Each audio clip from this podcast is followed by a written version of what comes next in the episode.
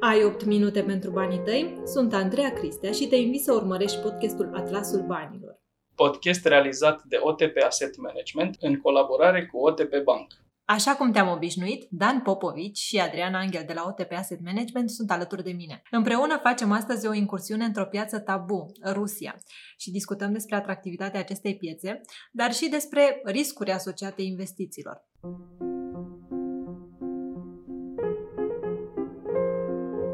Așadar, în rubrica Know-how investițional, discutăm despre riscuri. Un subiect de care sunt interesați în special cei care preferă să-și țină banii într-un depozit sau la saltea. Investiția în fonduri este riscantă. Investiția la bursă este doar pentru cei inițiați. Așa să fie, Dan? Cred că trebuie prima dată să vorbim despre ce înseamnă risc. Riscul în uh, investiții uh, este legat de volatilitate, de mișcările în sus și în jos ale prețului unui activ. Aici vorbim de acțiuni, de obligațiuni, fonduri de investiții. Acestea se mișcă zilnic în funcție de cerere și ofertă. Și, în mod clar, un produs poate să fie mai riscant sau mai puțin riscant din punct de vedere a cât de mare este amplitudinea mișcării prețului. Și ce produse sunt mai puțin riscante? Din punct de vedere a volatilității, evident că produsul care nu are volatilitate este depozitul bancar.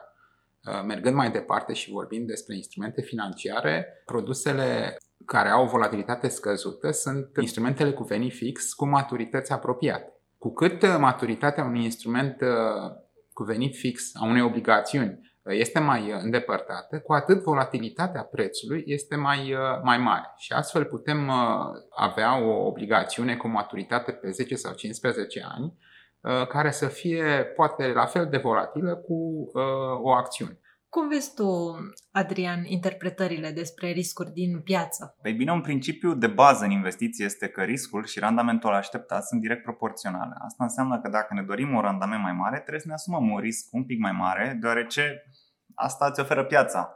Uh, de ce ți-ar oferi un randament mai mare în condițiile în care tu, ca investitor, îți dorești un risc similar depozitelor bancare? Și aici este foarte important pentru toți cei care ne ascultă să-și coreleze un pic așteptările în privința randamentului așteptat uh, cu riscul pe care și-l asumă. Deoarece mulți clienți își doresc randament cu trei cifre dacă s-ar putea, cu volatilitate minimă, ceea ce nu este fezabil. Însă vestea bună este că putem transforma acest risc în uh, prieten din inamic, cu condiția să fim uh, tari din punct de vedere psihologic și să nu ne speriem atunci când el se materializează. Mă refer aici la scăderile inevitabile pe care le vom experimenta ca investitori pe parcursul călătoriei noastre. Și când ele apar, avem două opțiuni. Ne putem uh, speria și le putem marca, le transformăm din pierderi virtuale în pierderi reale sau putem să strângem din dinți și să Așteptăm. Așteptăm un pic, da.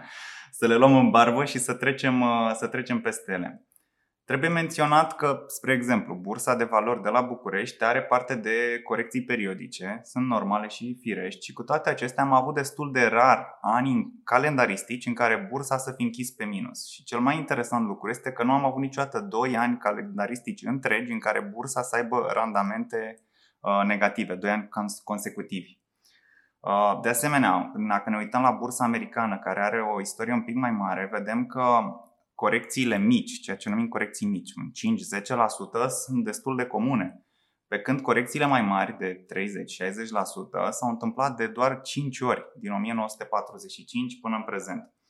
Și astfel, dacă începem să ne corelăm un pic uh, mentalitatea asta puternică pe care să o clădim ca investitori cu celelalte principii pe care le-am enunțat, aș spune eu principii de succes pentru un investitor, și anume să cumpărăm periodic uh, instrumentele financiare care ne plac, să avem o diversificare, un orizont de timp lung, rezultă din punctul meu de vedere rețeta succesului pentru noi ca investitori. Aici aș mai adăuga uh, sau poate să subliniez ceea ce a spus Adi. Dacă ai un orizont de timp, să zicem, de 10 ani, Uh, de ce trebuie să te sperii pentru că săptămâna viitoare sau în următoarele, următoarea lună uh, prețul va coborâ cu 10, 15, 20%? Asta se întâmplă pe o perioadă de, de o lună, de două luni, de trei luni, uh, după care prețul revine la locul unde era înainte. Iar orizontul tău de timp este de fapt de 10 ani.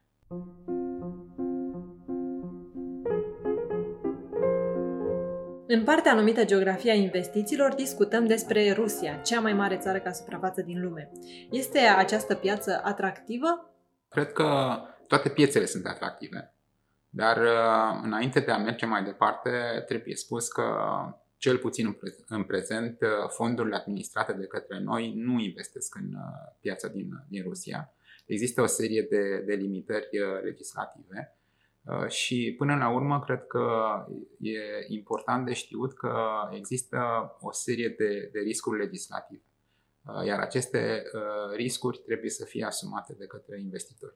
Despre ce riscuri vorbim? Adică ce, uh, la ce riscuri se supune un investitor? Uh, pe de o parte sunt uh, riscurile legate de modificări legislative uh, de, pe piața internă, pe piața uh, din Rusia, iar pe de altă parte încă există spectru sancțiunilor legate de anexarea Crimei. Bun, dar este o piață atractivă până la urmă? Din perspectiva diversificării geografice, cred că Rusia e o piață atractivă. Dacă ne uităm, e unul dintre puținele locuri unde mai poți obține randamente uh, real pozitive în ziua de azi.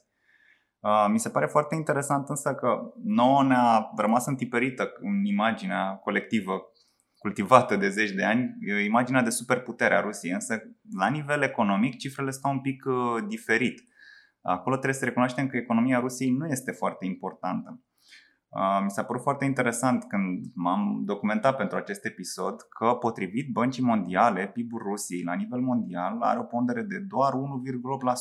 Adică este similar cu nivelul um, unor țări precum Italia, Spania sau Mexic. Cu toate că Rusia furnizează cam 40% din consumul de gaze al Europei. M-aș fi așteptat la puțin mai mult. Iarăși, un lucru mai puțin știut despre piața rusească este că piața de acțiuni, care este deși uh, mică, a performat foarte bine în ciuda sancțiunilor uh, survenite după anexarea Crimeei.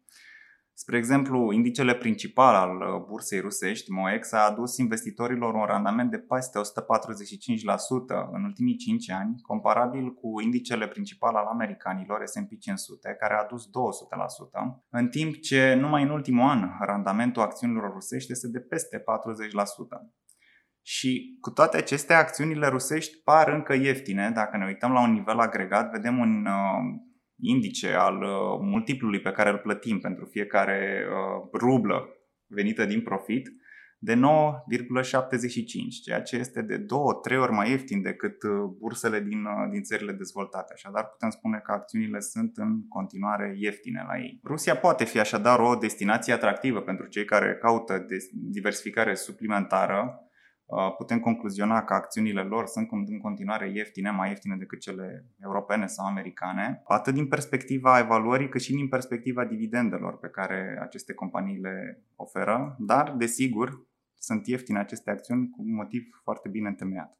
Cred că mai trebuie să vorbim uh, de, de un risc pe care trebuie să îl ia în considerare investitorii. Este riscul valutar. Acțiunile se tranzacționează în ruble, iar rubla este o monedă extrem de volatilă față de dolar.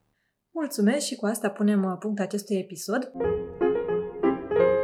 Așteptăm comentariile tale despre subiectele pe care le-am discutat uh, acum pe canalele noastre de social media, adică pe OTP Bank România și OTP Asset Management. Data viitoare discutăm despre Europa Centrală și de Est, dar și despre ceea ce numim noi pilonul 4 de pensii.